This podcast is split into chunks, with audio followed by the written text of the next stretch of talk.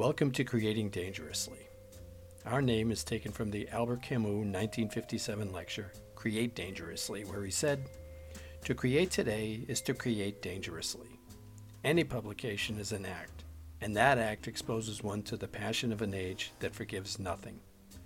In Creating Dangerously, we look back at those who have created dangerously to those who continue to do so today in an age that still forgives nothing. I'm your host, Skip Shea, so let's create dangerously.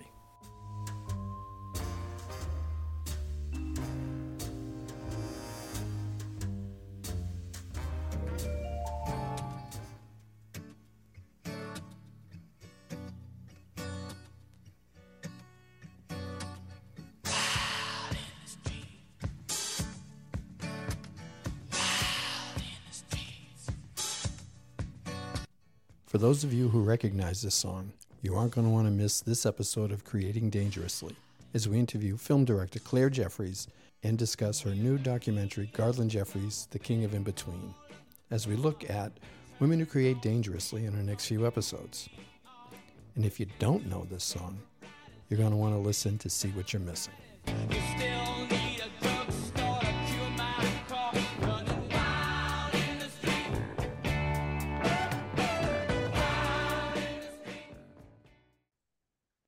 So, joining us today is Claire Jeffreys, uh, the director of the new documentary Garland Jeffreys King of In Between, which is also the, the name of his 2011 album.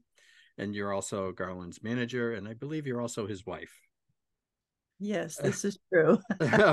so, it, it, the movie had its world premiere at Doc uh, NYC, New York City, which is really one of the biggest uh, documentary film festivals in the world and it won the audience award for best film and I, I read that it was also the most viewed online documentary of the entire festival.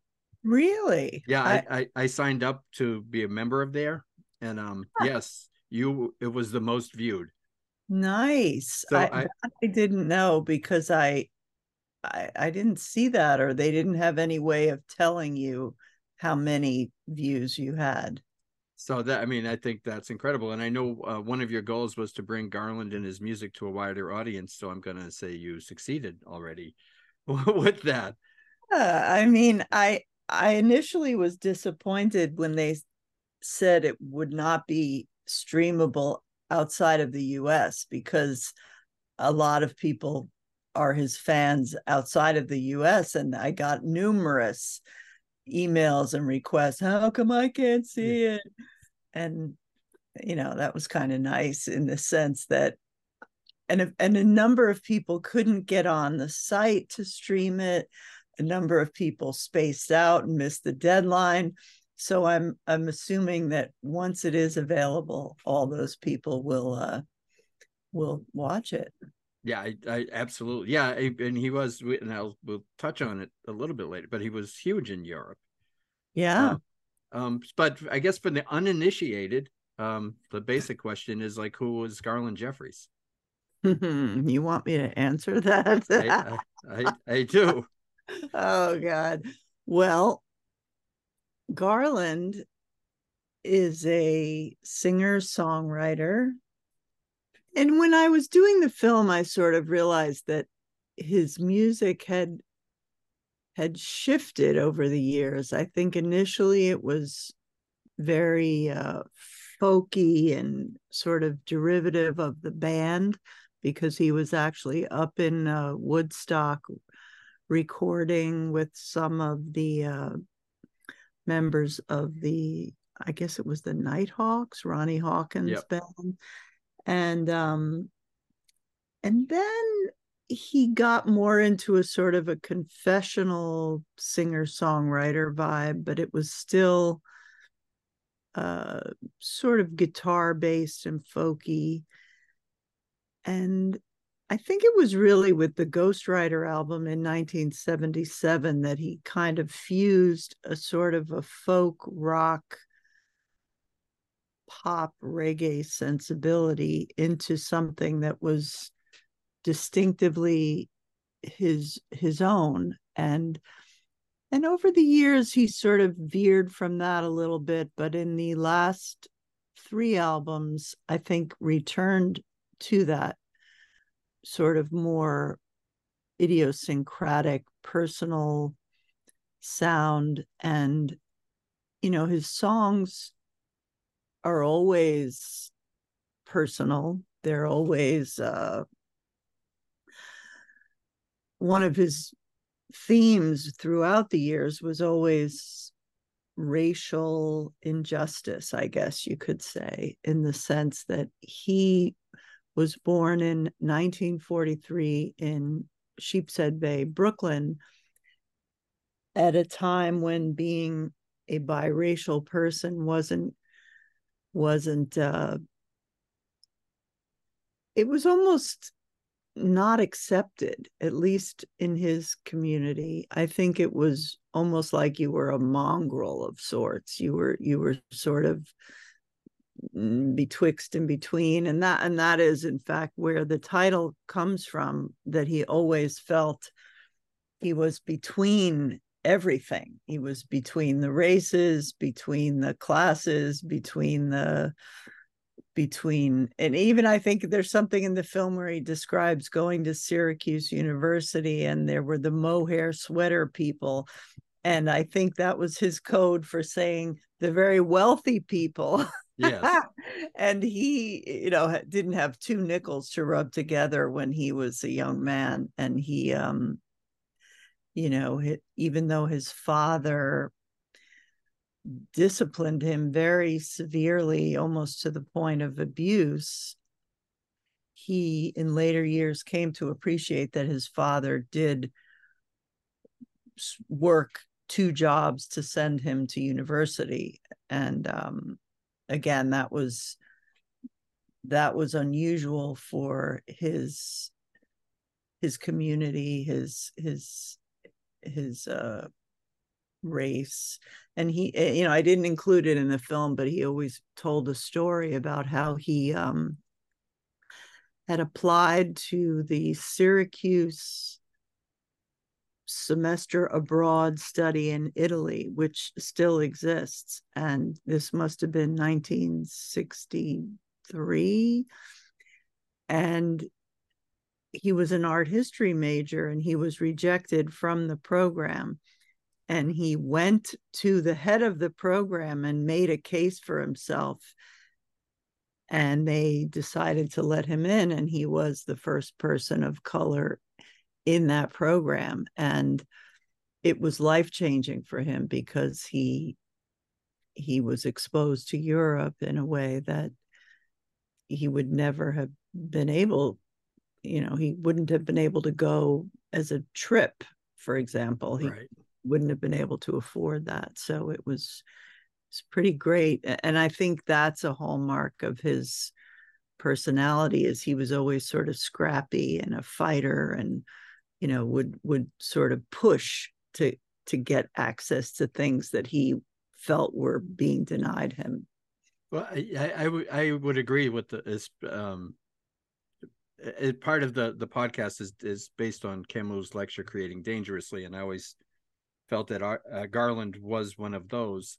And and i'll go to uh, the ghostwriter album that you mentioned 1977 which I, I, think I'm lucky where I where I am in in Massachusetts at the time because we had WBCN, so they played Wild in the Streets and 35 millimeter Dreams all the time.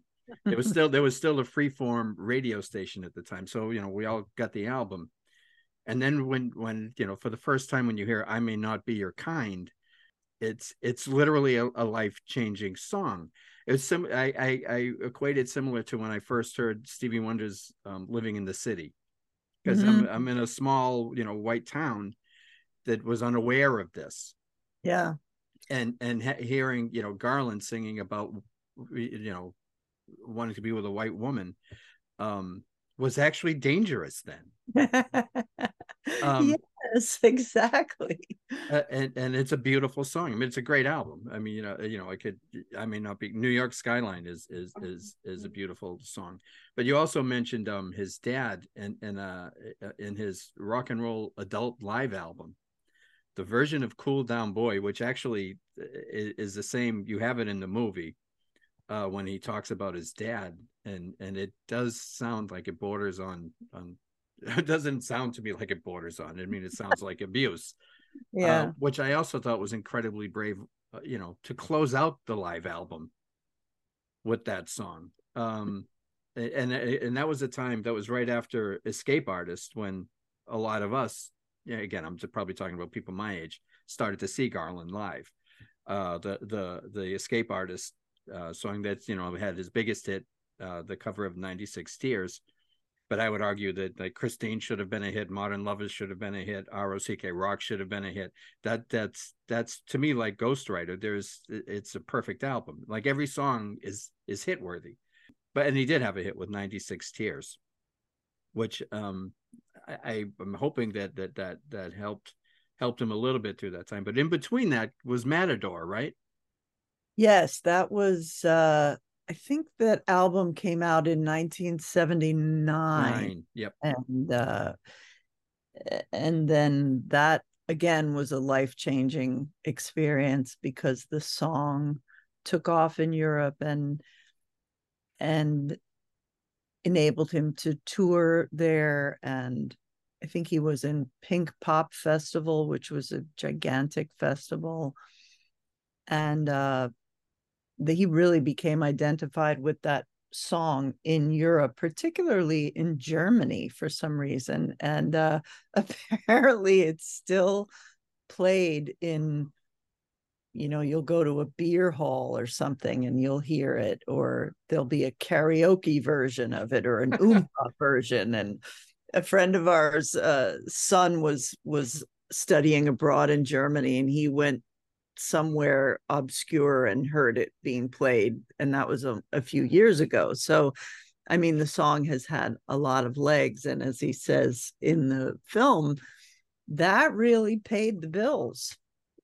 The royalties on the songwriting of that song as well as the performance royalties uh, were were very critical to him basically being able to go for long periods and not record and and uh, not have to take a a day job so to speak.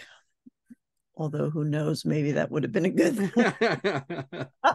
might have been a very good thing I, I, I do I do like the uh the version in the in, in the doc about how Gene Simmons was was mm. integral to making Matador a hit.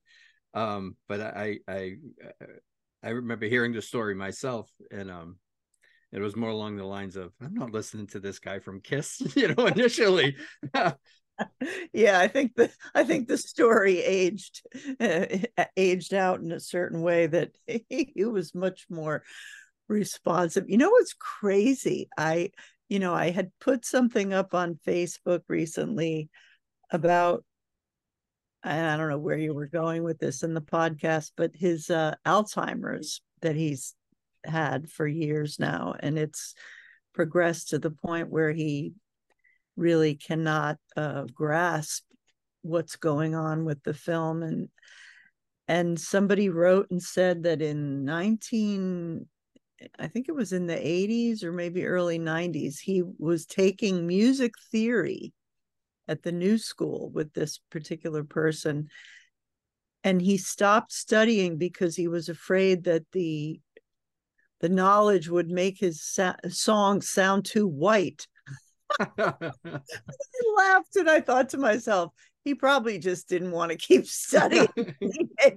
you know, just you know how that's a total Brooklyn thing. I think that you you know you are born to spin, you are born to hustle, you are born. Uh, you know, it's really in in his case very true. And and uh, Phil Messina, who's in the film, who's his childhood friend.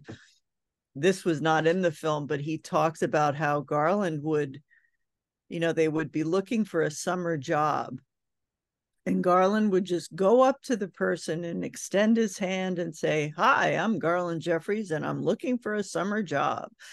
And and Phil would be quailing in the corner, you know, how did he have the assertiveness to go and do this? And that that is really a fascinating part of his his personality because he somehow got you know that that combination of great confidence and internal lack of self-esteem you know which which we all i think have to some degree but he he definitely had it and but was able to really put that on you know super confident.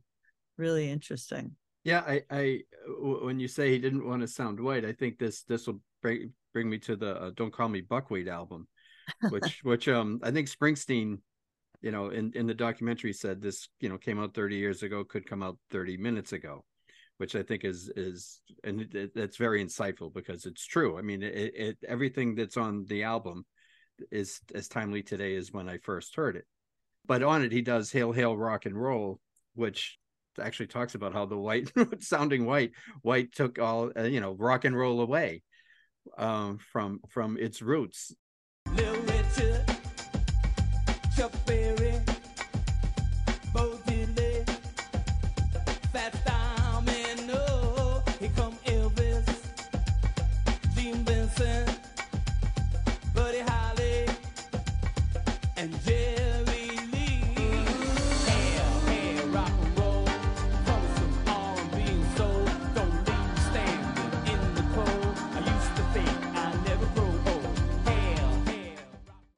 and I do believe this, it was detrimental to, to Garland trying to be a rock and roller uh, because it was um, hard. They wouldn't push a, a, a, black rock and roll artist. I, I, when I have conversations with other people about this, they always mention, well, what about Living Colour?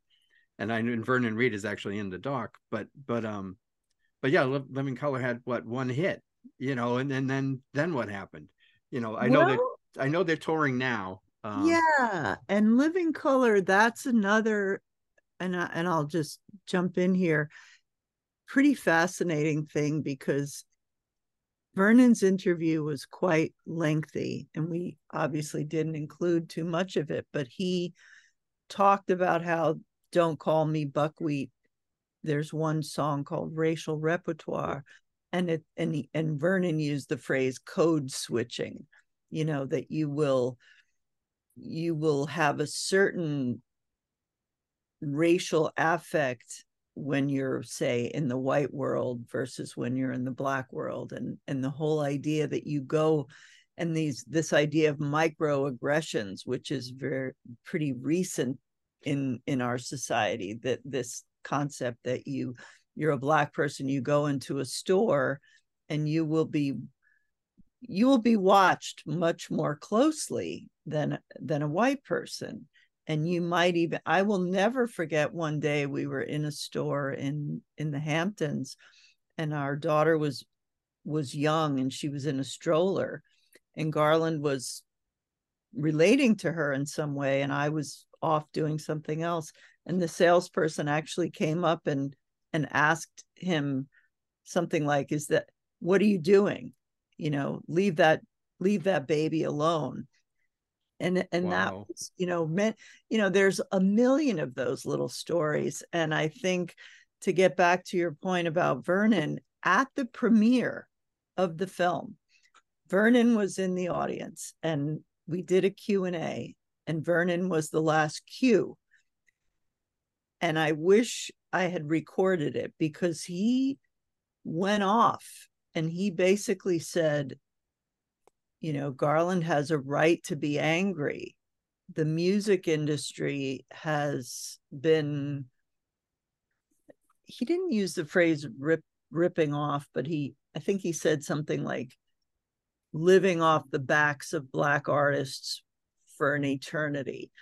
And, and he was quite uh, forceful about it. And and then the q&a ended. We didn't really go any further with it but i i was really kind of taken by that because i thought to myself i ended the film on a sort of a I, did, I tried to look at Garland's dissatisfaction and anger and try to make a case that some of his failure to launch or failure mm. to thrive in the music industry was was racial racism. Some of it though was his own shooting himself in the foot. And some of it was just bad luck. So I think I was trying to make a case that to be a successful artist, everything has to work for you. You you can't just have say good songs. You can't just be a great performer. You you you know, if you want to look at Springsteen as a perfect example of someone with a long career who actually his first show in New York City was opening for Garland, which I, I, I, I didn't, know. know. I didn't know until I did the doc and I found that in some obscure Dave Marsh book where he said, you know, Columbia wanted to see if Bruce was was could put his material across live. So they slapped him on a bill with Garland and Charlie Musselwhite at the Cafe Au Go Go in 72. Nice. And uh, and that must have been when Garland and, and Bruce met. So in a sense, they were both at the same level. And you know, talk about a divergence. But one of the keys, I think, to Bruce's success is that he has had Jon Landau as his manager for all these years. And that has been an incredible partnership in terms of uh, building his career to the point it is now. And Garland never had good management. And not to say that that would have been the key, but it would have been one of the keys, I think. So, but to get back to Living Colour, yeah, they did have one hit. They are still performing, but in the way of history, I think they're being more and more recognized as one of the first black rock bands and that they they still exist and they still perform and and I think it's it's great because you know there there's always been Arthur Love and all the there's always been artists who are black who tried to be in different genres but perhaps never had none of them i don't think have ever had the success that would have been afforded to a white rocker. I completely agree yeah um and um i mean I, and i will say just as an aside i was i, I was at garland's last show at the the city winery and um mm-hmm. i was really excited when vernon Reid got on the stage or i was afraid of malcolm which he did on the album uh the same album don't call me buckwheat with garland. So i was like i, I don't know who i was at the table with i'm like that's vernon Reid that's vernon Reid. And the truth is they said who's he? And I'm like who's vernon Reid? Exactly um, exactly Actually, if anything, people, a total aside, people should follow Vernon on Twitter because he's he's quite an advocate for all guitarists. If some guitarist doesn't have ten thousand followers, he that's pushes, his greatest thing. he pushes until they do. and and I was going to get to, um, uh, you know, Garland's the, the Alzheimer's, because I do I do find it, you know, sad and poignant that it's. I know he's wanted this documentary for a long time and here it is and and i i really do think it's going to be a big success um, simply because of how it did it at, at, at the doc new york city and he, he he's not aware so that that's got to be hard. It is. It's it's it's very hard and and i keep saying there should be a a better word for bittersweet a word that had a little more heft. Yeah i agree. That's exactly what it is for me these days is that I I I speak to him about it and I I can't quite tell how much he's grasping of what I'm saying. But there was a a period about a week and a half ago where I I managed to capture him at a very alert period. And I showed him the poster which is mounted on foam core that I was putting in the lobby of the theaters. And uh, I read him a few texts that people had sent, and I I explained to him how people were responding, and and he seemed really pleased. And he actually said something like that's a lot to take in.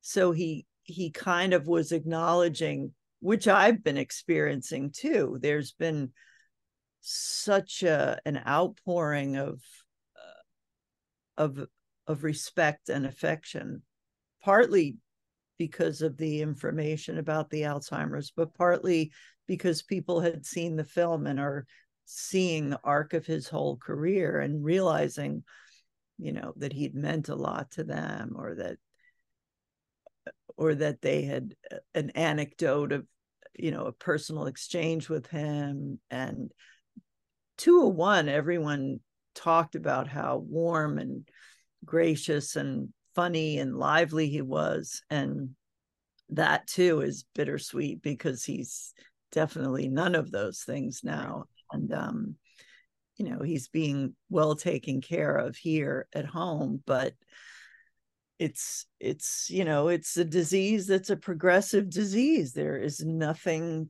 to be done to arrest it or cure it. And so it's it's it's difficult. But you know one one thing i have experienced is in talking about it more openly uh, it's amazing how many people have experience with it yes. either with a, a sibling or a parent or a spouse or a friend and it's it's almost an epidemic and it's not just because we're all old no. well that's part of it but um it's it's really just incredible and so hopefully they will find something to well i, th- I think part of the success for the for the doc is that you directed it. Um i i do really i believe that because i i think you you already had such an obvious intimate knowledge of, of garland and his life that you knew what he wanted to say and you knew how how to say it. So how how was it that it came to you to eventually be the director? Well, how did how did you decide that? That that's a really good question. I um initially when I first had the idea for it, I thought I would work with a, an established director. And I did work a little bit with one, but at a certain point, it became clear that the story I wanted to tell would have to be told by me. And and I and I was really afraid, literally, that I would make a vanity piece or that I would make it too soft or or too biased. And and I was having breakfast with someone who eventually became one of the executive producers, which it's a man named Sam Pollard, who is a an incredible director of documentaries. He he just did uh, South to Black Power, uh, uh, which is all about the reverse migration of blacks to places like Atlanta and Jacksonville, and with the idea being that they should return to the places where they have a political majority or at least a political possibility and use that to, to create legislation. So mm. Sam said to me, Why don't you direct the film? And I said, Me, I, I'm not a filmmaker. I I don't understand how to do it. And he said something like, Well, doing a documentary, you really need a great editor. And I, I acted as if I thought this was quite possible at the at the meal and then afterwards i thought this guy's out of his mind I, not i can't do this but as time went on i I started thinking, well, maybe I can do it. And I did have a good editor in in Evan Johnson, who uh, was introduced to me. The whole pro I should really describe the whole project because there's a documentarian named Alex Gibney who did a he's got a company called Jigsaw Productions and they I think Alex has won Oscars for maybe Enron, the smartest guys in the room, or Scientology. Uh, he's done an incredible array of documentaries. So he introduced me to a woman named Blair Foster as a possible person to work on the film. So Blair came over to the apartment, and I had all of the arc not all but a lot of archival materials laid out on a big table. So she was seeing things like garland with a photo with bob marley and garland with charles mingus and garland with this one and that one and as well as articles and yeah and and she'd never heard of him of course and she was intrigued and wanted to work on the project but eventually it became clear that she couldn't work on the project because it had no funding. so part of the reason that I did direct it was also because I was paying for it myself initially. And so, again, part of the reason it took so long was because I was funding it. And when I say I, I mean us, me and Garland were yeah. funding And and um so it was sort of a stop and start situation. And but eventually it started to coalesce. And one and one of the great things about it, me directing it, was that I had a lot of access to the archive, which Garland was saved everything. And I always, over the years, would think, why are you saving all this junk, these papers, these tapes? But I went through everything over and over and and I found all kinds of goodies and and part of the evolution of the film was me reaching out to odd people for example there was a clip that I ended up getting from the uh, the official archives of the city of Lausanne, Switzerland. I mean, who, hmm. I don't know that anyone would have been as dogged as I was about finding some of this stuff and and the footage of Garland in the Guggenheim in 1962 was literally under our bed in a tin canister and and I digitized it. Wow. And, and it actually was viewable. It had not disintegrated. So there a lot of those things were very personal. And although I could have theoretically handed everything over to someone else, I felt like um, as time went on and it I, I think the personal quality of the film could have only been done with me at the helm. I think someone else would have made different choices and used different elements than I did. No, I agree. That that's again, that's why why I I firmly believe it works. And and I was going to you mentioned it. I was going to bring up the editing because the editing of the film was fantastic. So right. I'm glad you had. I'm glad you had it. And that is that that's actually true i think for all films it's the editor. Um it, it's so uh, it, it worked. But but the next you know question for you is so did you get the bug? I mean do you want to keep directing? Skip i do not have the bug. I i i think i may have the bug in the sense that i'm knowledgeable now and i kind of enjoy having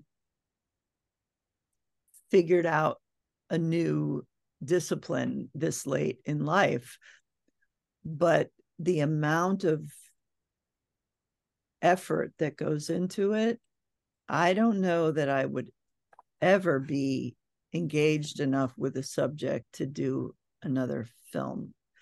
Uh, and, and, you know, a friend of mine said, "Oh, well, people are going to be calling you now to to to people are going to be calling you to to document their stuff because you did such a great job." And I said, "Oh my God, I hope not. I mean, I really, I just don't think I can do it again." Well, that, that's um, well, part of uh, that's actually uh, one of the re- main reasons actually I wanted you on here because it, with the Shauna Foundation, we actually uh, have a woman in film fellowship where we fund first time female filmmakers, which you are. Well. Uh, we give we give them uh, you know we give them like twelve hundred dollars it might be up to fifteen hundred now to and we help them make their first short and we show it at the Shauna Shea Film Festival and we've had many who have gone on to continue to make make films because we do as much as we can talk about um, uh, Garland and and um, and the the race issues in in rock and roll, it's very similar with women in film. You know, and I, ageism, a- absolutely ageism. I at the closing party of the festival, it was, it was crowded, and I looked around the room, and at one point I thought, I am definitely one of the oldest people in this room. I might have even been the oldest woman in the room. And you know how they keep saying like 30 under 30 40 under 40 i thought there should be seven under 70 i would be i would be yeah, in that category but i mean and i and i'm not a great believer in in saying oh well things are hard you shouldn't you shouldn't try to do them or i think it's very limiting to say oh, there's ageism, there's sexism, there's racism. But there is. Yes. And and we have to be aware of it. And we we we shouldn't let it let it stop us from trying, but it is real. And um and I see it every day in in in all of the arts and and regular business. I mean, I've heard many people say things like, well, I got laid off and I don't think I can get hired again because of my age. And, or they told me I was too experienced or something like that. And, and that's real. It is real. And, and we are an aging, uh, community. I mean, the country is, we're just all, all getting older. so I'll, we'll, we'll close it out. I want to, because Garland had this great resurgence at the end with those those last three albums, which were incredible. But I I, I know you know because of, he had like you, you said there was a grittier side to his rock and roll, and I know he was more of a Rolling Stones fan than a Beatles fan, but yet he covers "Help" on his last album, and it's a very poignant uh, slower version of the song and actually more pays more attention to the lyrics than I think anyone ever has. But how did how did that come about that he covered help? Well, it's actually really interesting. Again, I a story that he had always told me, but I wasn't sure of the accuracy of the story. Which, by the way, all of the yoga stuff in the film, he had always talked about his involvement with with the yoga movement, and I always thought he was sort of overplaying it a little bit. I thought, well, if if it was so important why don't you have any photographs? Why why aren't there any why isn't there any evidence of this involvement and at some point during the making of the film again would not have happened if it weren't for me doing it. I saw a photo on facebook of him at a wedding with swami satchidananda and so i thought wow, I've never seen that photograph. So I I tracked it down and I kept trying to get the original because the quality of what was on Facebook wasn't high enough resolution to use. So, in my trying to find that photo, I was introduced to a woman named Prem Anjali, who is the official archivist of the Yoga Institute. And and I said, Whoa, gee, do you have any photographs of Garland? And she said, Well, let me get back to you. And and that's where I found all that black and white 35 millimeter footage. Yeah, there was a lot of it. 16 millimeter, whatever it was. Yeah. And yet there was a ton of it and tons of still photos. I was amazed.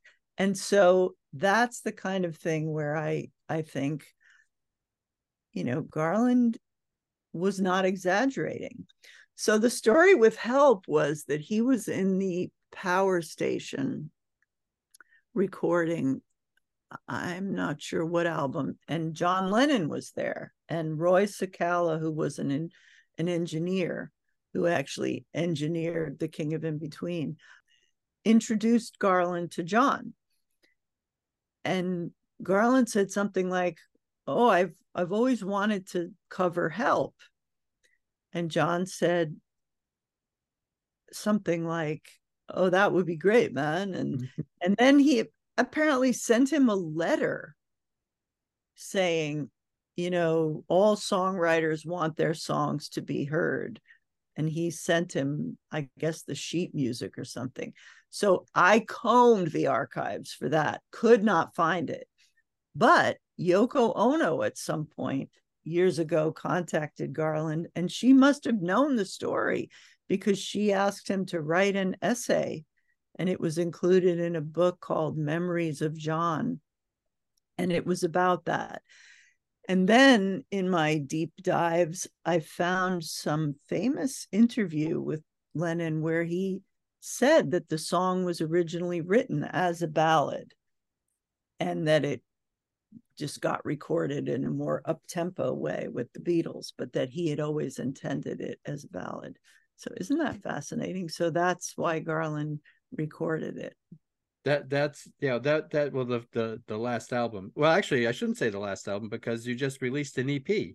Well, yeah, I have things in the vault. yeah, uh, um, uh, Garland's drummer Tom. What's Tom's last name? Curiano. Uh, did a wonderful job producing it. Uh, I I just listened to it. Well, as soon as I saw it posted, I'm like, oh, these are you know new Garland songs, and that was great. But but on uh 14 Steps to Harlem, uh, the I want to go to the the final song on the album of uh, Luna Park Love Theme, which oh. it's it's such an amazing song. And and again, I was was so lucky to be at the the final show at the City Winery where I saw Laurie Anderson play with them. Flying up high like a meadow lark, Coney Island is calling. One night with you in Luna Park.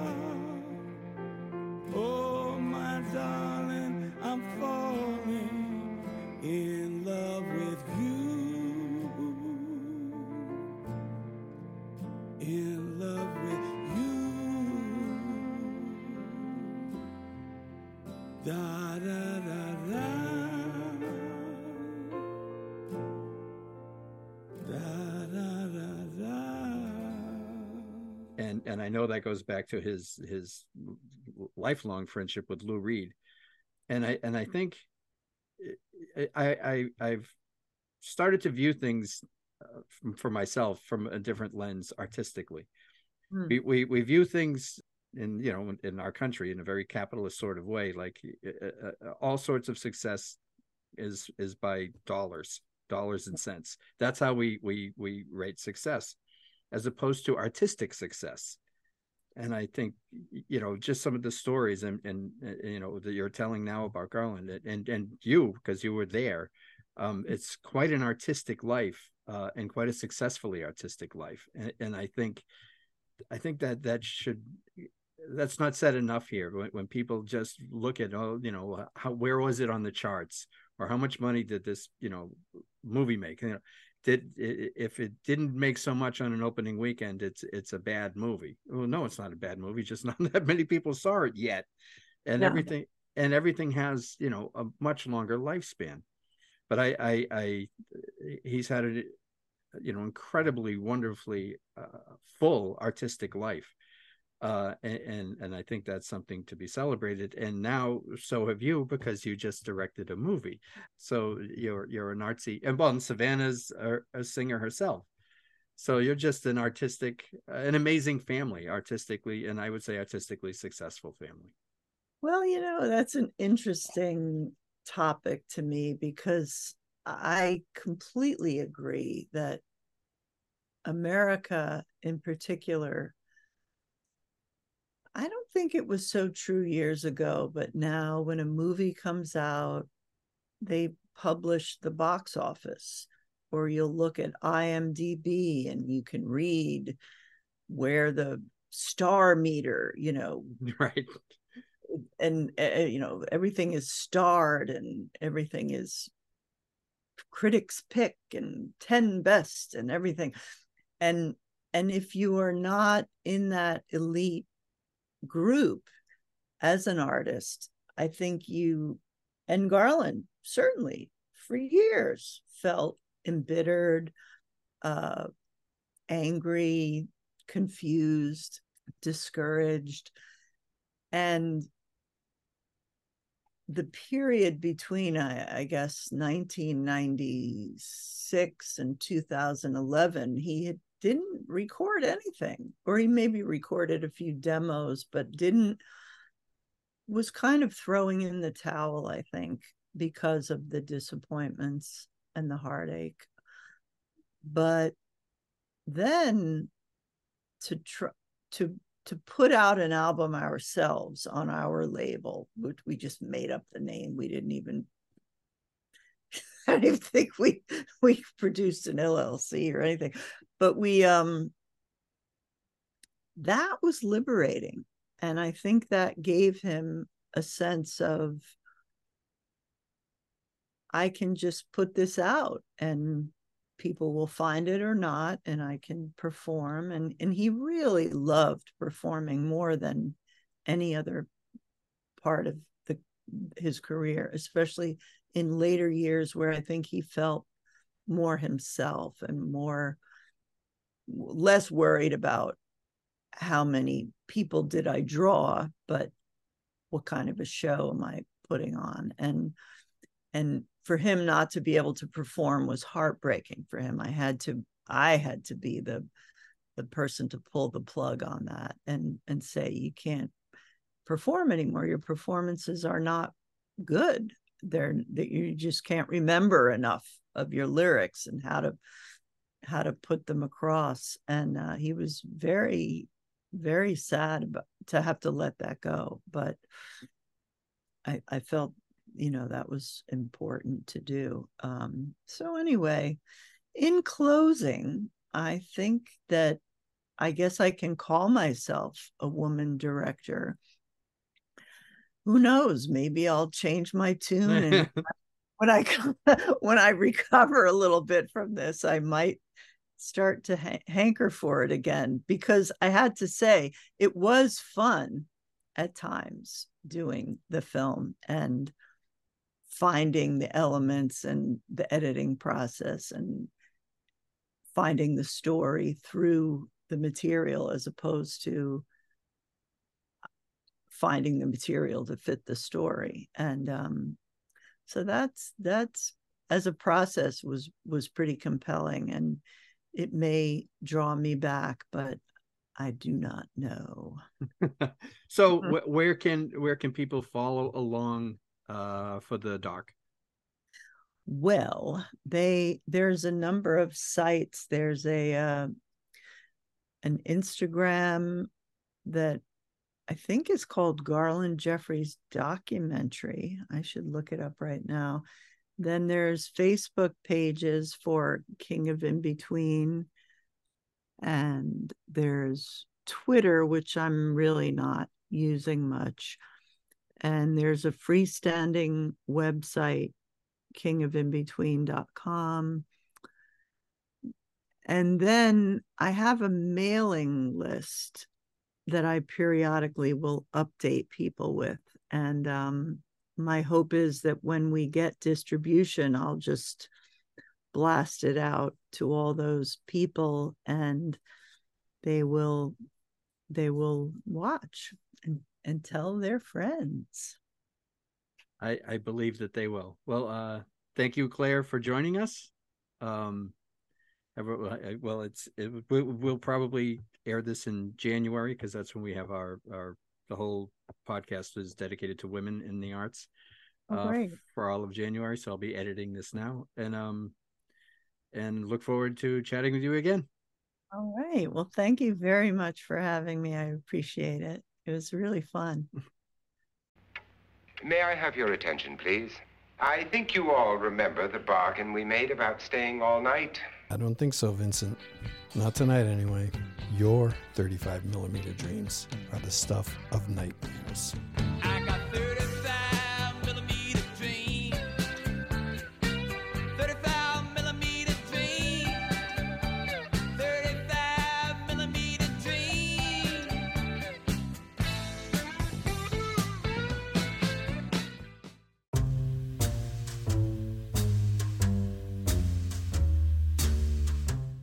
Thanks for joining us today, folks. Our opening and closing themes are by Shane Ivers. Creating Dangerously, a monthly podcast, is a production of the Shauna E. Shea Memorial Foundation, Inc., a 501c3 charitable organization. All views and opinions expressed in Creating Dangerously are not necessarily those of the Shauna Foundation and its affiliates. Not that we have any. They are only the opinions of the hosts and the guests. See you next month, and remember, keep creating dangerously.